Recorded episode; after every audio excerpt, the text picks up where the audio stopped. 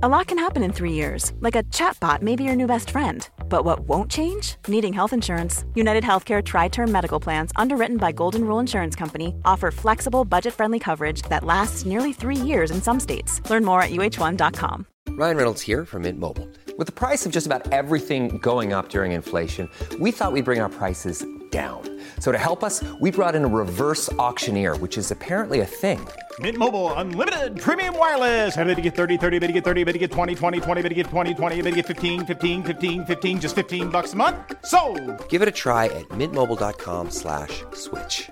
$45 upfront for three months plus taxes and fees. Promo rate for new customers for limited time. Unlimited more than 40 gigabytes per month. Slows. Full terms at mintmobile.com.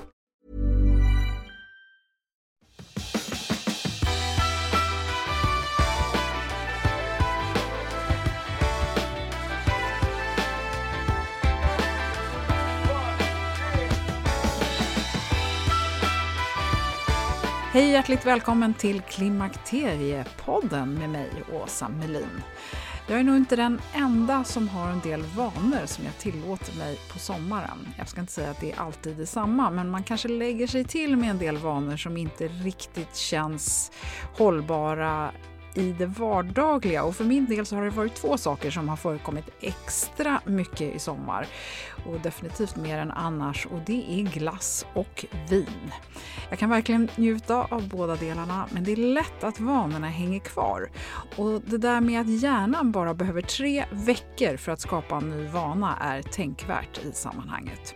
Just det här med vin har en speciell del i mitt liv eftersom jag är sommelier och jag har jobbat med vin i nästan 20 år med Systembolaget som kund. Och klimakteriet blev en tydlig vändpunkt i toleransen.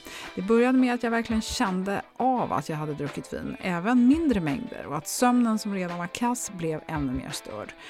Och det här avsnittet tycker jag är extra tänkvärt. I eh, samtalet med Charlotta så pratar vi mycket om bland annat sömnen. Och just det här med REM-sömnen, hur den blir störd av alkohol. Och REM står ju för Rapid Eye Movement. Men jag vill också säga att det är inte bara den delen av psyken, utan eh, det är ju de all, hela sömnen eh, störs ju. Och framförallt så handlar det om att vi inte kommer ner i ordentlig djupsömn. Och det är nödvändigt för flera funktioner, bland annat det här med att rensa hjärnan, vilket du kan höra om i avsnitt 223 med Anders Lönedal. Sömn har vi talat om många gånger, både med sömnforskaren Christian Benedikt och Frida Rångtell. Och så har Lisa Karpevi gästat ett antal gånger. Så sök gärna avsnitt på klimakteriepodden.se om just sömn. Och eh, under den här avsnittsintroduktionen på hemsidan så finns det också länkar till några av de här avsnitten. Det går inte att komma förbi att alkohol är ett gift för kroppen och hur härligt och gott det än kan kännas just i stunden. Så det här avsnittet kanske skapar lite nya tankar i dig eller så kanske du har en egen erfarenhet som du på något sätt får behov av att dela. Och då får du gärna höra av dig. Eh, hör du till de som inte dricker alkohol alls eller väldigt, väldigt lite så kanske det här är någonting som du vill dela vidare med någon du tror skulle må bra av att ta del av det. Jag är väldigt glad för att det här avsnittet inte innehåller en massa pekpinnar och dömanden, frälsningssnack eller bestämda åsikter utan fakta och tänkvärda beteendemönster och inte minst en gripande personlig berättelse. Så välkommen att lyssna!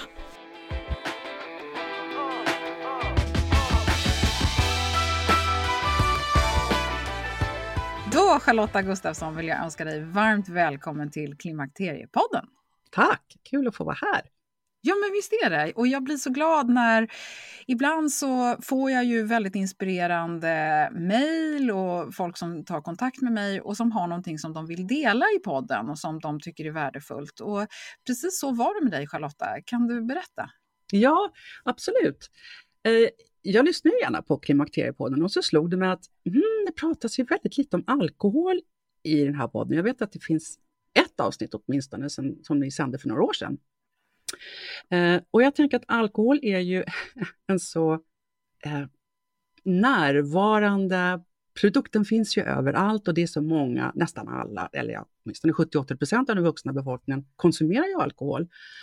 Och när vi kommer in i klimakteriet och kanske får de här typiska problemen, symptomen som, som klimakteriet kan utlösa, så kan alkoholen förvärra mycket av det. Och jag tänkte att kan vi inte prata mer om alkohol utan att för den sakens skull försöka få folk att sluta eller, eller predika över något bättre sätt att leva. Utan jag tycker bara att låt oss prata mer om alkohol och få in det mer som en wellness eller hälsoaspekt snarare än det här stigmatiserade debatten eller samtalet kring alkohol. Det, det, var, det var min ingång.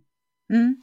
Nej, men och jag tycker det är jättebra, för jag tycker att det är svårt att prata om det utan att bli en moraltant. Och mm. alla som följer mig vet ju att jag är definitivt ingen absolutist, utan eh, jag är ju dessutom sommelier i botten, så jag har ju jobbat med vin, alkohol i många år eh, och njuter definitivt fortfarande av ett glas vin eller två. Men som jag sa här i försnacket så blir det ju väldigt, väldigt tydligt för mig att klimakteriet har varit någon slags vändpunkt i mm. någon slags tolerans. Mm. Och framförallt som jag som hade jättemycket trassel med sömnen i början på klimakteriet, det var så uppenbart.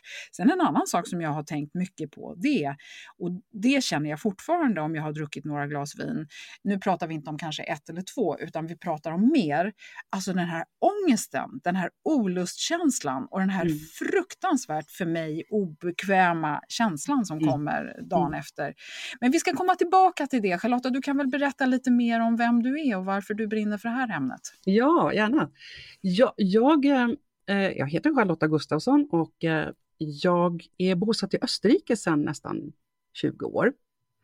Och eh, jag eh, har druckit normalt, tycker jag. Nu säger jag normalt inom citationstecken, normalt som de flesta betraktar som normalt. Alltså inga större problem, inte mer eller mindre än andra. Och sen kom det en, en vändpunkt i mitt liv där min, mitt drickande tog en ny riktning som inte blev riktigt som jag ville att den skulle vara. Eh, och det gjorde att jag smy, smygdrack i 8-9 år innan jag till slut eh, kunde ta mig ur det. Och idag arbetar jag som certifierad This Naked Mind coach. This Naked Mind är ett, ett program eller en metod. Och jag coachar kvinnor och män som har fastnat i alkoholberoende eller även i andra delar i livet, men framför allt handlar det om alkohol. Och eh, det gör jag med passion och eh, stor entusiasm. Det ligger väldigt nära att när man själv har gått igenom eh, eller tagit sig igenom en resa eller är på en resa, för det är en, det är en pågående resa hela tiden, så växer det ett, ett starkt, eh, en stark lust att även eh, hjälpa andra som kanske eh, kämpar med samma saker som jag kämpade med. Mm. Jag känner ju igen det eftersom jag då vill upplysa och predika om klimakteriet i tid och otid. Eh, Charlotta, kan du inte bara berätta, eh, jag, vill, jag är lite nyfiken på ditt liv då, mm. eh, som gjorde eh, att den här vändningen kom. Om vi börjar från början, helt, jag var säkert en 12-13 år när jag började dricka första gången. Och det var, det här är alltså, vi pratar alltså slutet på 70-talet. Eh, och det var helt normalt. Alla, skulle jag vilja säga, började dricka och röka och busa någon gång i, i den åldern. Så det var, det var inte något speciellt eh, för mig, utan det var det vi gjorde. Och sen eh, efter tonåren och eh, de första åren i yrkeslivet så var alkoholen en, en fullständigt naturlig del av livet. Fest, helger, resor, semester, eh, allt, det som, som det är för väldigt många människor.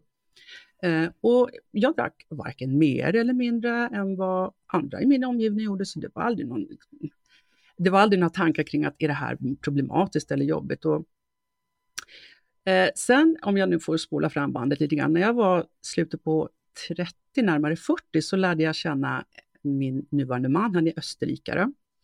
Eh, och då, hade jag, då hade jag bott Eh, i Stockholm i många år. Jag hade ett bra jobb, jag hade många vänner, min familj, en bostadsrätt innanför tullarna. Jag hade ett bra liv, det såg bra ut på ytan, men jag var singel. Eh, och så när jag träffade honom så bestämde jag mig för att bryta upp och lämna Sverige och Stockholm. Så jag flyttade till Österrike när jag var 40. Och det är ju ganska sent i livet, men, men jag tyckte att det var en ganska modig start eller omstart eller en ny väg att gå. Och i Österrike är det ju så, Österrike är ju ett litet land men en stor vinnation, det känner du kanske till också. Och kulturen här kring alkohol och drickande är lite annorlunda än vad jag kommer ihåg från Sverige. Här har man väldigt mycket, det är lite det här gemütlich att dricka ett glas eh, vin lite då och då, lite mer sådär utspritt och att åka till vingårdar och, och dricka sig igenom hela sortimentet, det, var, det gjorde vi ofta och vi fyllde hela bilen med kartonger med, med vinflaskor så att, som man alltid hade hemma. Eh, och jag tyckte att det var väldigt exotiskt och väldigt ehm, eh, spännande. Jag tyckte att det var, åh, titta här, sitta här i en lummig gastgarten och dricka iskallt vitt vin, vad härligt det här är. Och eh, vi drack Eh, vi drack regelbundet, min man och jag. Vi drack säkert, om inte varje dag, så väldigt ofta till middagen. Det, det, är liksom, det är så man gör här. Så det var ingenting konstigt med det. Eh, men jag kunde inte språket när jag kom, eh, så att jag var under fyra års tid var jag så att säga hemmafru utan barn. Jag hade en hund. Så det var väldigt isolerande egentligen. Jag var ganska ensam om jag ska vara ärlig. Språket lärde jag mig med tiden efter fyra, fem år så kunde jag börja arbeta. Eh, och jag arbetade bland annat som översättare och det var jätteroligt. Sen eh, avslutades det jobbet och jag fick möjlighet att få en eh, tjänst på ett, eh, på ett ställe som verkade väldigt lovande. Från första ögonblicket som jag klev in på det här stället så låste sig hela min kropp, alltså hela systemet. Eh, och jag avskydde, jag avskydde det från absolut första sekund. Men som den person jag är, nej det här ska jag fixa, det här kommer att lösa sig, det här, det här ska jag fixa, det är bara att bita ihop. Jag var superstressad. Jag kunde inte sova, jag kunde inte tänka klart, jag kunde inte gå på toaletten. Alltså hela kroppen skrek. Jag tyckte att de som jag skulle arbeta med var otrevliga och jag tyckte att det här var pest. Tills eh, en dag när min dåvarande blivande chef sa till mig, kallade in mig på sitt rum och sa att eh, Charlotta, de tycker inte om dig här. Jag, jag, kan inte, jag kan inte anställa dig. Och då rasade min värld. För det har också till saken att jag har, hela mitt liv har jag, har jag ägnat åt att försöka behaga andra, inte ställa till med några scener, att alltid vara en people pleaser som man kan säga på engelska. Så det här, det här förändrade och jag tror att det var precis det här, den här tidpunkten som gjorde att mitt drickande förändrades och jag blev, det blev mer och mer alkohol, det blev oftare, det blev tidigare på dagen och det blev framförallt när jag var ensam. Mm. Och um, det här höll på så här under kanske 8-9 år. Jag fick ett jobb senare så att, så att det löste sig med och jag jobbade deltid i min mans firma. Och jag visste hela tiden inom mig att det här är inte bra. Det här, det här, det här kommer inte sluta bra om du fortsätter på det här sättet. Men det, det är någonting som håller en fast ändå.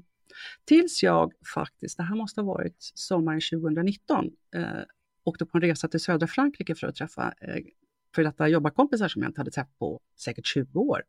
Och en av de här kvinnorna hade slutat dricka. Och, och jag tyckte det var så konstigt. Vadå, hur kan man vilja sluta dricka? Det är väl inte en vettig person som, som väljer det. Men det som var så förbluffande det var att hon verkade så nöjd och så lycklig med sitt beslut. Hon hade inte druckit på två och ett halvt år. Så jag pumpade henne på information. Vad har du gjort? Är det inte jobbigt? Är det inte svårt? Och hon sa bara, nej men vet du, jag vill inte dricka längre. Och då blev jag helt tagen. Och det var början på min resa mot ett alkoholfritt liv. Hon hade läst en bok som hon gav till mig, som jag fick läsa när jag kom hem. Och jag läste den här boken och eh, boken i sig gjorde väl inte att jag bara la av. Men den gjorde att jag ett par veckor senare bestämde mig för att göra ett så kallat alkoholexperiment, 30 dagar utan alkohol, där jag fick guidad information varje dag på e-mail. Och det här gjorde att jag inte drack någonting på 30 dagar och jag, jag blev, jag blev eh, helt tagen av det här. Och jag drack faktiskt ingenting på sex månader och det var, det var löjligt lätt. Och sen har vi då våren 2020 när vi fick pandemin och här i Österrike så hade vi flera stränga lockdowns. Och där satt jag med min man och hund 24-7 och tyckte att det var väldigt tråkigt. Så det var väl någonting i mig som sa att, att ett glas vin skulle väl kanske vara kul. Eh, nu var inte det någon bra idé, men jag drack igen. Jag och drack jag säkert i ett par månader, lite drygt. Tills jag ändå till slut bestämde mig för att nej, nu får det vara nog. Och jag fick också hjälp. Jag deltog i ett program i, i, i Snaked Mind och det var tre år sedan eh, som jag drack mitt sista glas vin. Sista gången jag tänkte att det här är någonting bra. Mm. Nu vet jag bättre. Mm. Och sen dess har jag utbildat mig till eh, certifierad coach och eh, jobbar nu med att hjälpa andra. Mm. Väldigt inspirerande berättelse Charlotta och jag tycker att det är viktigt att vi, vi har den i botten. Mm. Eh, när du och jag pratade inför det här så, så frågade jag dig om du liksom ansåg dig vara nykter alkoholist och då sa du nej. Nej, alltså jag har lite problem med ordet alkoholist och, och ordet nykter alkoholist också. Jag tycker att det är så laddat. Det är, det, för mig åtminstone, har jag, jag, jag får väldigt negativa associationer till, till det ordet och jag använder inte om mig själv. Och jag, jag, är, jag var beroende och nu är jag fri från alkoholberoende. Och eh, det är så jag ser på, på mig mm. och det är så jag betraktar det. Så, det, det gör för mig att jag behöver inte leva med det här stigmat att en gång alkoholist, alkohol, alltid alkoholist. För mig är det ett, ett, ett, ett, ord som delar in människor i vi och dem lite grann. De som inte kan dricka, eller som inte får, som inte klarar av det och så vi normala. Och det är inte riktigt så, så enkelt. Eh, men du Charlotta, då om vi ska tala om alkohol idag, för du har ju en önskan om att det här skulle bli ett avsnitt som inte skrämmer eller väcker frustration hos lyssnarna, mm. utan ger inspiration. Mm. Eh, så därför så behöver vi komma in på lite fakta eh, här nu då. När det gäller alkohol, oavsett hur mycket man dricker eller vad, vilka riktlinjer man väljer att, att, lyssna på eller tro på, så är det så att alkohol påverkar hela kroppen och alla organ. Och när vi då kommer in i klimakteriet så har vi ofta de traditionella eh, besvären och alla de besvären förvärras av alkohol. Eh, även måttliga mängder alkohol. Så det handlar inte om att dricka väldigt mycket, utan regelbundet drickande. Och det kan, med regelbundet menar jag kanske några gånger i veckan, eller också varje helg.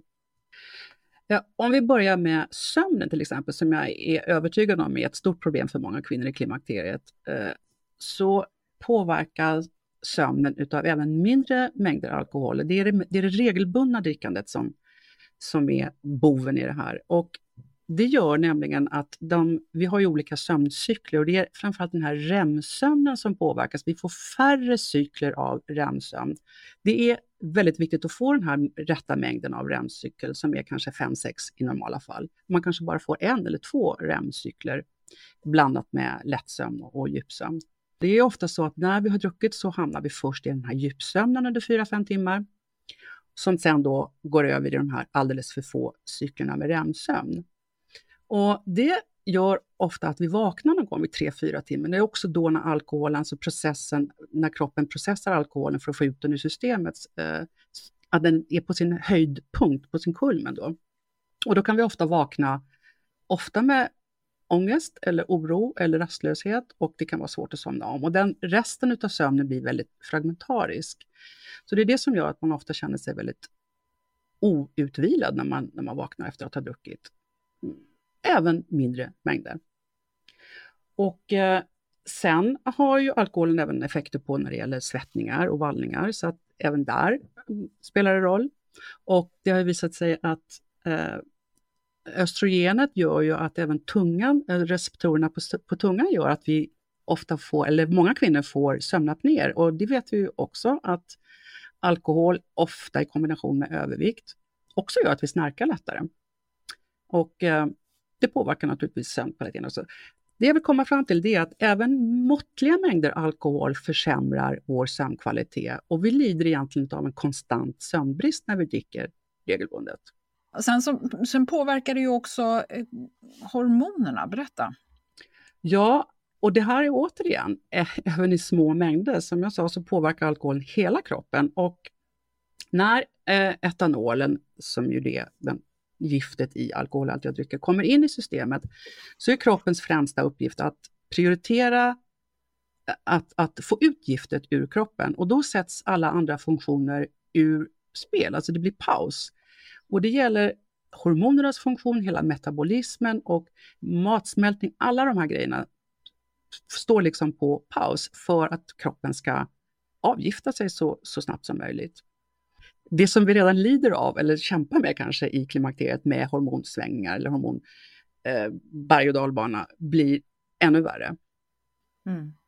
Ja, så det är en stor röra redan från början och den kan man påverka så att den blir ännu Precis. värre. Ja. ja, och så humöret då, berätta, vad händer där? Humöret, det är inte så lätt att, att se sambandet mellan humör och alkohol. Men när vi dricker så alkoholen har ju en sedativ eller lugnande inverkan, så de första 20-30 minuterna så får vi just den här sköna känslan av ah, vad härligt. Men direkt efter det, och det, och det är när, det är liksom när alkoholen går ut i blodet, men efter 20-30 minuter så börjar kroppen då att återigen försöka återställa den här balansen och det händer en massa kemiska reaktioner i kroppen. Det eh, skickas ut dynorfin och eh, eh, kortisol, alltså stresshormoner och Eh, ämnen som gör oss mer rastlösa och oroliga. Och oftast så märker vi inte det därför att vi tar ett glas till och kanske ett till. Men den här processen, den här, den här um, när kroppen bryter ner alkoholen, den pågår i flera timmar. Och som jag sa, den når sin höjdpunkt någon gång vid 4-5 kanske, eller 4-5 timmar efter att man har druckit sitt, det sista glaset. Och då har kroppen är då full med de här stresshormonen och stressämnena som gör att humöret och, eller den här oron som kan väckas, eller dagen efter oron eller ångesten. Och dricker du då regelbundet så har du egentligen en permanent obalans i ditt humör. Och jag vet, för mig var det det var så uppenbart. Efter en vecka så insåg jag att jag inte är irriterad längre. Jag var irriterad på precis allt. Allt, allt, allt. Jag, små saker. jag tyckte att det var hemskt. Min man kunde ställa in kaffekoppar fel i diskmaskinen, tyckte jag var hemskt. Och jag blev bara plötsligt snäll och lugn och, och jag tyckte det var så intressant att se att, jaha, där ser man. Dricker man också för att kanske dämpa oro eller för att man eh, har ångest eller depressioner så är det som att det är i stort sett som att hälla bensin på elden. Det, är, det förvärrar en redan svår situation flerfaldigt.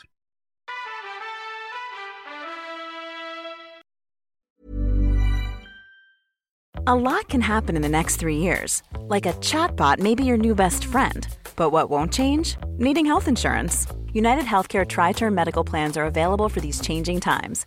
Underwritten by Golden Rule Insurance Company, they offer budget friendly, flexible coverage for people who are in between jobs or missed open enrollment. The plans last nearly three years in some states, with access to a nationwide network of doctors and hospitals. So, for whatever tomorrow brings, United Healthcare Tri Term Medical Plans may be for you. Learn more at uh1.com.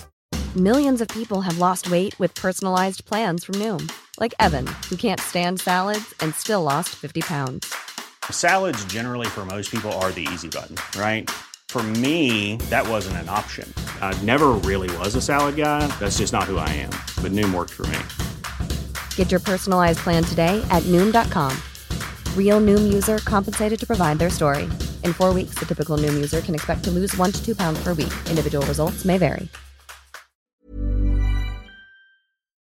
Det är härligt att klimakteriets tabu äntligen är på väg bort. Vill man försöka klara sig utan hormonbehandling så finns nu många nya kosttillskott som lovar bland annat hormonell balans och som ska stötta brister. Jag vill lyfta min räddare i nöden, femarell.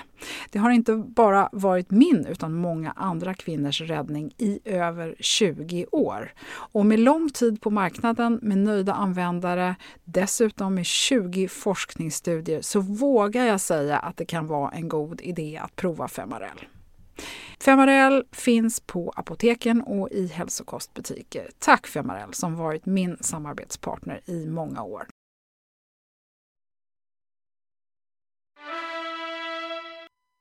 Och, och sen så finns det flera aspekter av alkohol som är negativa. Vad då? Jag tänker på till exempel eh, alkoholens uttorkande effekt, alltså ner på cellnivå.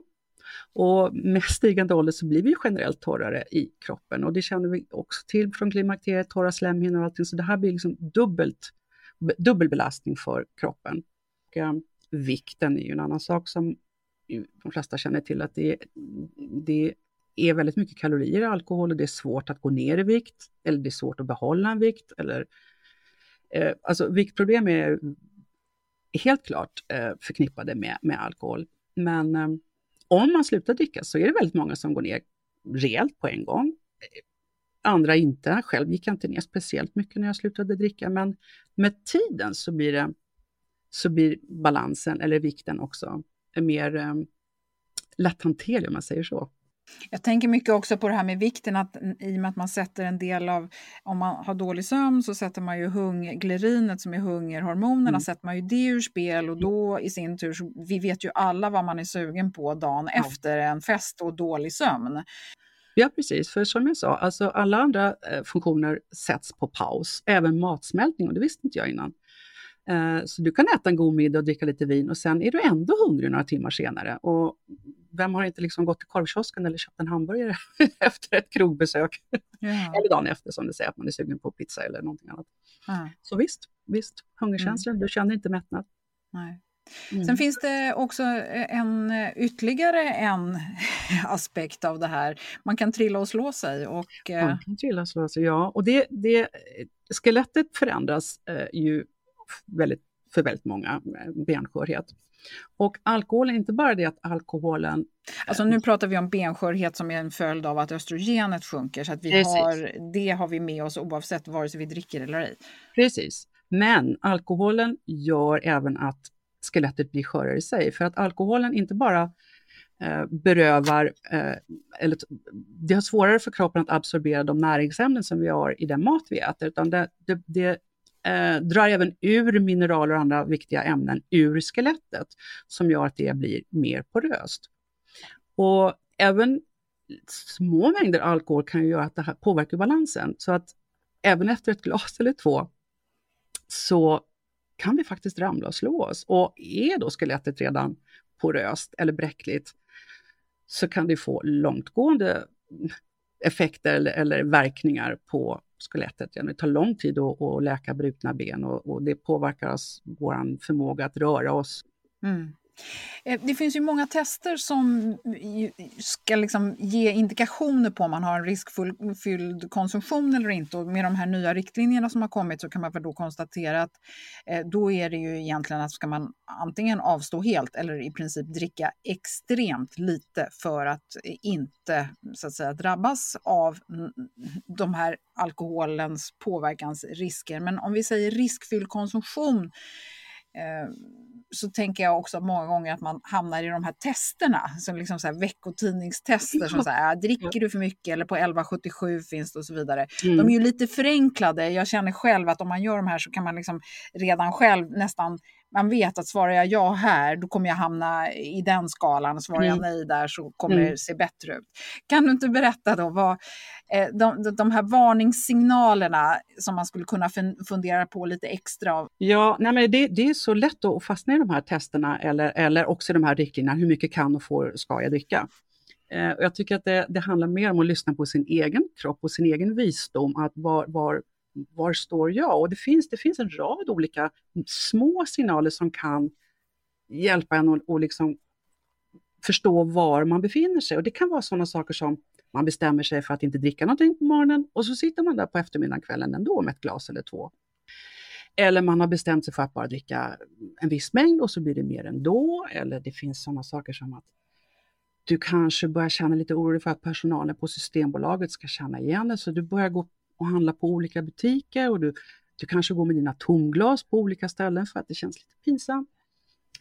Och alla andra signaler som att man känner sig lite, lite, lite upprörd när man ser att Åh, hon fick ju mer i sitt glas än vad jag fick. Och, och den här inre, eh, liksom titta på, på andra och titta på hur andra dricker. Andra dricker så långsamt och mitt glas är tomt hela tiden.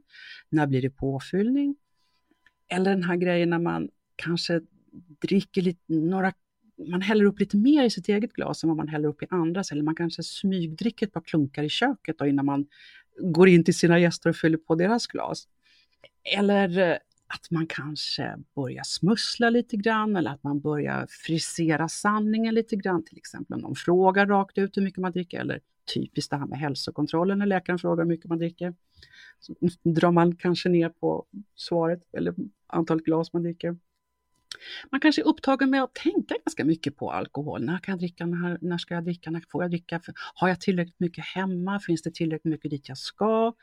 Alltså det, eh, man kanske börjar dricka mer och mer ensam och man kanske dricker mer och mer tidigare på dagen. Alltså det finns en mängd små signaler som var och en för sig kanske inte är anledning att oroa sig, men tillsammans eller om man har några av de här, det indikerar ju ändå att, att alkoholen har fått en, en orimligt stor roll i tillvaron och då, då kan det vara läge att se över sin, sin relation med alkohol och se om det kanske skulle vara värt att göra en förändring. För jag tycker de här punkterna tydliggör väldigt mycket att det här att man kanske själv inte har då ett någonting som är problematiskt med, med alkohol mm. eller drickande. Men det är ändå något som skaver i en, att mm. man känner mm. sig liksom obekväm i sitt mm. drickande. Så jag tycker att det är väldigt väl formulerat på liksom som att ja, men om man inte svarar ja på någon, eller liksom, om inte det här mm. går igång, man inte går igång på det, så ja, men då kanske man inte behöver bry sig. Men om man nu mm. känner igen sig lite grann i det här resonemanget som du precis hade nu, om man vill starta någon form av förändring, vad gör man då?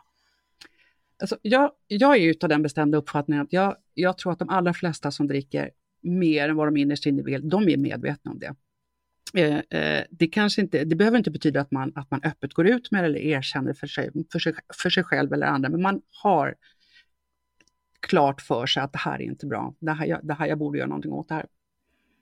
Och det som man ofta gör då när man försöker, när man vill liksom kontrollera sitt drickande, för de flesta vill ju kunna dricka som vanligt folk och nu kommer citationstecknen upp igen. Eh, eller man vill komma tillbaka till den här tiden när det inte var ett problem, eller när man inte kände de här oros, den här oron inom sig.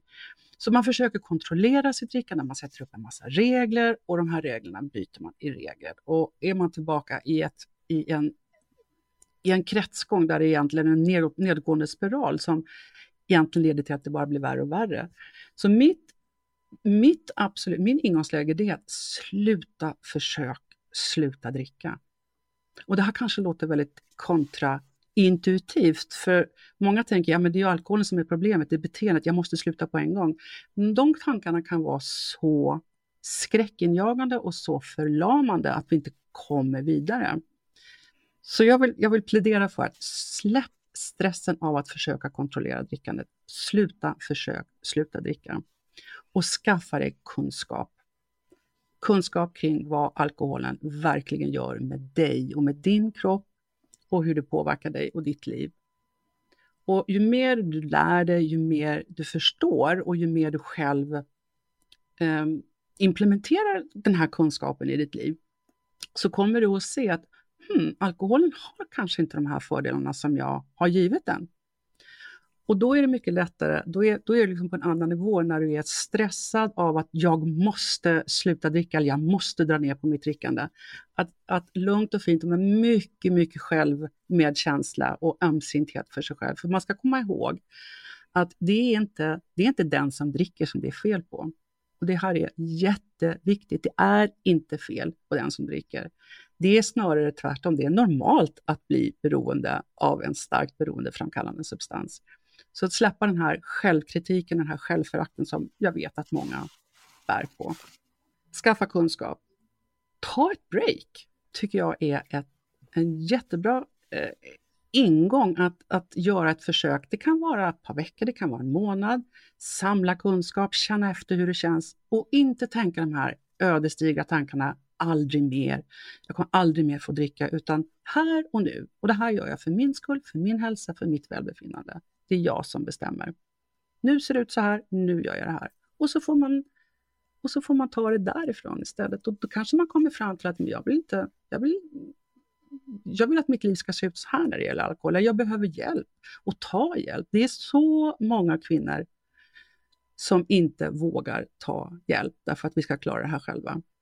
Och eh, sån var jag. Det tog alldeles för lång tid innan jag tog hjälp och när jag gjorde det så insåg jag vilken fantastisk, vilket fantastiskt stöd det är att, att vara med andra som, som eh, andra likasinnade. Det är, eller en coach, eller vad man nu hittar för program och testa olika.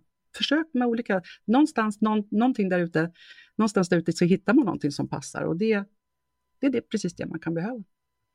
Ja, så att egentligen kunskap är liksom eh, återigen grunden till det här. Och sen så, ja. Jag tycker det här är ganska klokt det du också säger med att man måste fundera lite på sig själv. Inte så här, mm. vad är normen, vad är, liksom, vad är okej, vad är inte okej, utan så här, hur mår jag själv av mm. det jag gör? Mm. Men alltså, vissa säger, ja men jag har inget problem. Ja men mm. fine, gör inte ett problem då. Då kanske man tycker att det här, det är okej. även om man har den här faktan så kanske mm. man inte gör någonting åt det. Men mm. har man någon av de här punkterna ovan där man känner att ah, här känns inte riktigt bra, då kanske det ändå är, är väldigt bra att göra det här. Men om man vill ta hjälp då, det finns ju sån här eh, AA och det är ju ganska drastiskt tycker jag då. Liksom. Eh, för, för då måste man ju på något sätt först och främst erkänna att man är alkoholist och det är inte riktigt där vi är i det som resonemanget som du och jag för nu. Ja, nej men det, alltså det kan fungera för somliga och, och det hjälper väldigt många, så det tycker jag man kan testa. Men det är också väldigt många som inte känner sig hemma i den miljön eller med, med den metoden och, och, då kan man känna sig lite ensam och, och inte riktigt ha andra metoder. Så det, men det finns andra metoder, det finns andra sätt och det, det är bra att veta. Och, och, till exempel, hur jobbar du då? Du kallar dig ju på Instagram för alkoholcoachen och ja. du, har ju, du har ju en hemsida som vi eh, ska lägga en länk till också på klimakteriepodden.se. Va, mm. va, eh, hur, hur, jobbar du när någon kommer till dig? Uh, först och främst har jag alltid ett, ett eh, kostnadsfritt eh, lära känna-samtal. Där kan vi, det är för att vi ska lära känna varandra och se, skulle vi kunna jobba ihop med varandra? Känns det rätt? Känns det bra? Och eh, där man sonderar terrängen lite grann och ser var sitter du fast och vad har du för mål? Vad vill du Och det handlar för mig väldigt mycket om, inte målet att sluta dricka, utan målet är snarare hur vill jag känna? Hur vill jag må? Hur vill jag att mitt liv ska se ut när jag är fri från ett beroende eller fri från där alkoholen är liten och betydelselös i mitt liv. Och det kan ju se väldigt olika ut för olika personer. En del behöver sluta dricka helt och andra kanske det räcker med att man dra ner på sitt drickande. Så det, det är väldigt individuellt. Det är inte alltid beteendet i sig som är, som är det viktiga. Det är där man börjar oftast. Men jag börjar lite annorlunda just med det här att sluta, försöka att sluta dricka, ta en, liksom en paus ifrån den här stressen. Och sen arbetar vi metodiskt och utifrån klientens behov, individuella personliga behov och eh, vart personen vill komma. Man, man, pratar ju väldigt mycket om det här med genetik och alkohol och alkoholism, att det är en sjukdom. När jag lyssnar på dig så känns det inte riktigt som att du är på den banan riktigt. Nej, nej det är jag inte. För, nej, alltså det, det är ju en, en, definierad sjukdom. Det finns ju en, den kallas inte för alkoholism idag, utan det kallas för alkoholbrukssyndrom sedan 2013. Eh, I Sverige pratar man oftast om begreppet alkoholberoende. Eh, så det har lite grann med mina tankar kring ordet alkoholist och alkoholism också. Eh, och för mig, för mig är det inte upplyftande att betrakta det här som en sjukdom. För mig är, jag, det hjälper inte mig, men det kan hjälpa många att, att komma till den insikten, men jag har en sjukdom som gör att jag inte kan dricka. Eh, för mig är det mer, det låser mig mer om jag skulle tänka att jag vore att jag är sjuk, att jag, att jag är i min sjukdom. Och det, sån är jag. Och det, mm. det, kanske, det, kanske, det är olika för olika personer. Hur Nej, man... men så du tycker inte att det, om man har en genetisk fallenhet för att bli beroende, du tycker inte det liksom spelar någon roll? Det har inte riktigt med det här att göra? Det kan spela roll. Det spelar inte så stor roll som, man, som väldigt många vill ge den. Det, det, det kan vara en del, men inte, inte, inte helt utslagsgivande. För det har att göra med hur, hur, man dricker. Du kan ha vilka gener som helst. Om du aldrig dricker alkohol så kan du inte bli alkoholist eller bli beroende. Det, är liksom, så det, det, har liksom med substansen att göra. Skälet till att många ändå utvecklar ett beroende, det är kombinationer av olika saker, men det vanligaste är att man använder alkohol för att på ett eller annat sätt självmedicinera, att, um, att, att, att hantera svårigheter i livet, att hantera ångest, depressioner, problem.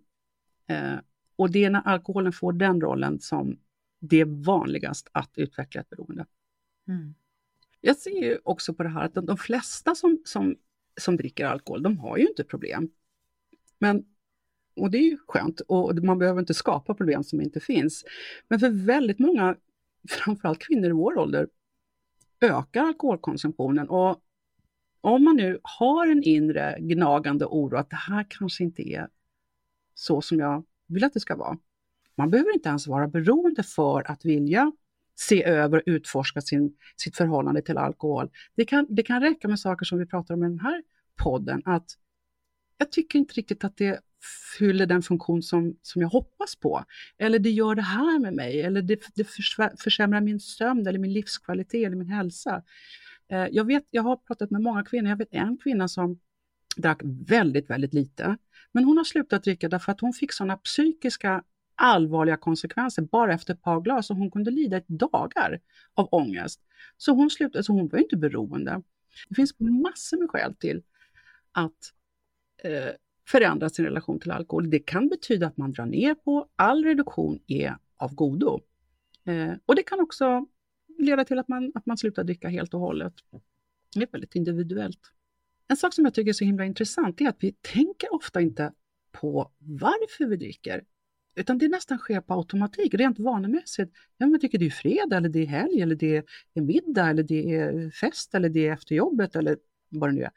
Vi ställer oss ju aldrig frågan att varför vill jag dricka det här glaset just nu? Vad är det jag vill? Vad är det jag hoppas på? Mm. Nej, det är mycket slentrian och vana. Det är väldigt mycket slentrian och vana. Och när man börjar fundera på och liksom granska de här orsakerna till, då kanske man kommer fram till, ja men jag känner mig om man verkligen vågar gå in så långt också, jag känner mig egentligen ensam eller ledsen eller jag är upprörd över min chef som sa det här eller min partner eller jag kanske känner att om jag har ju klippt gräsmattan, jag är ju värd det här, herregud. Eller eh, ja, men det är me time, det är ju jag som får sitta här och liksom sippa på ett glas. Det är liksom, och, och när, man, när man tänker mer och mer på de här sakerna så blir det klart för sig att man har givit alkoholen en roll.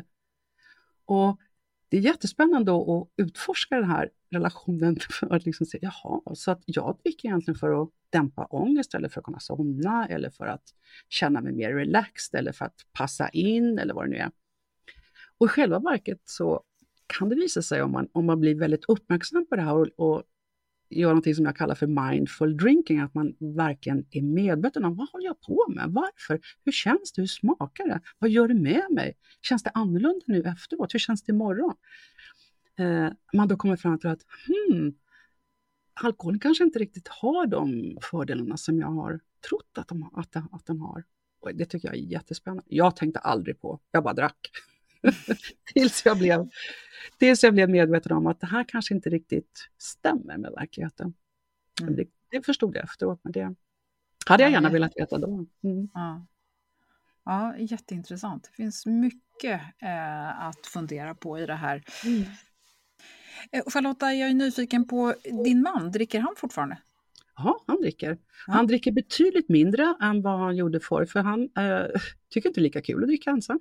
Nej, det kan jag verkligen se framför ja. mig. ja, så, men det var någon svårighet, eller det, var, det, det, fick han på något vis lära sig att leva med. Att jaha, nu, nu käkar vi middagar och inget vin, för det gjorde vi i stort sett varje dag, delade på en flaska vin. Mm.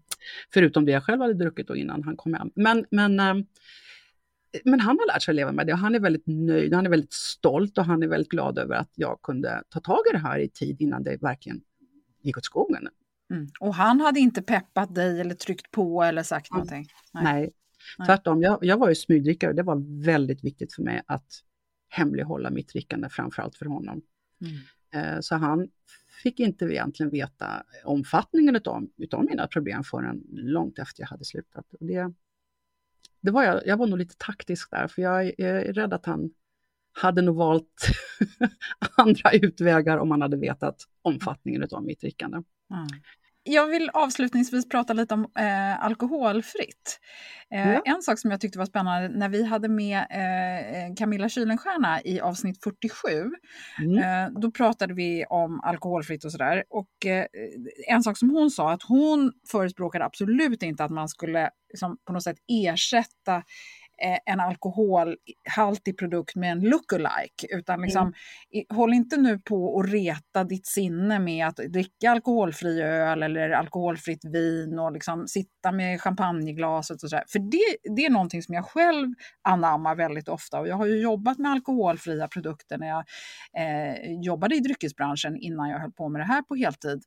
Och eh, för mig är det ett jättebra, en jättebra lösning. Jag är med, ingen ifrågasätter, jag dricker någonting som ser ut som alla andra ur samma mm. glas och så vidare. Och idag pratar man ju jättemycket om att det är, att det är väldigt eh, liksom, naturligt att man som värdinna ser till att alla har någonting spännande, inte bara att mm. man får ett glas vatten när man inte mm. dricker. Va, vad mm. tänker du om de här alkoholfria alternativen?